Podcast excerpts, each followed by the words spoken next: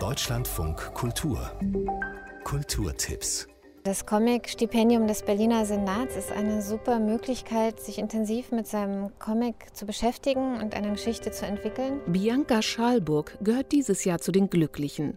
Dank des Comic-Stipendiums konnte sie sich ganz und gar ein paar Monate ihrem aktuellen Projekt widmen. Herausgekommen ist Schalburgs Graphic Novel Der Duft der Kiefern, eine sehr persönliche Spurensuche über familiäre Verstrickungen in der NS-Zeit. In einer Berliner Ausstellung sind Ausschnitte und Vorabskizzen aus dem gerade veröffentlichten Buch zu sehen, gemeinsam mit den Projekten der vier weiteren PreisträgerInnen. Comicstipendium Berlin 2021, zu sehen im Museum für Kommunikation bis zum 9. Januar. Alles Gute zum Geburtstag. Danke. Helene ist als Richterin erfolgreich, hat zwei süße Kinder, eine hübsche Altbauwohnung in Wien und mit Jakob einen Mann, der sich als Musiker an ihrer Seite selbst verwirklichen darf.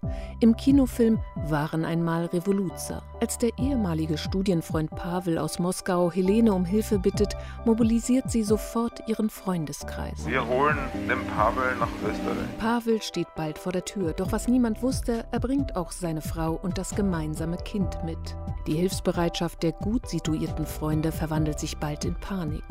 Niemand will das bequeme Leben ändern müssen. Hoffen wir auf die Gnade der Verdrängung. Mit Waren einmal Revoluzer legt Regisseurin Johanna Moder den Finger in die Wunde. Wie steht es um die eigene Solidarität, wenn sie einem wirklich etwas abverlangt? Der Spielfilm mit Julia Jentsch in der Hauptrolle läuft jetzt in den Kinos. Wo kommt eigentlich alles her? Sie ist ein Vorzeigeprojekt für Inklusion und klingt dazu noch gut. Station 17. Was bedeutet Bewusstsein? In der Band spielen Menschen mit und ohne Behinderung. Heute Abend in Hamburg.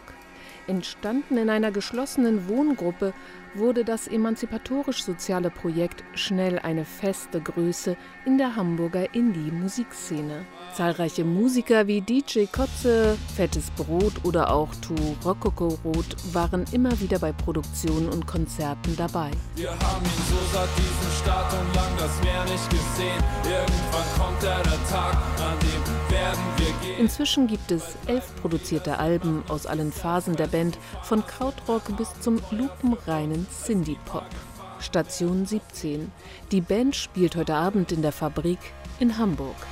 Alles ist alles und ich bin genauso wie du. Alles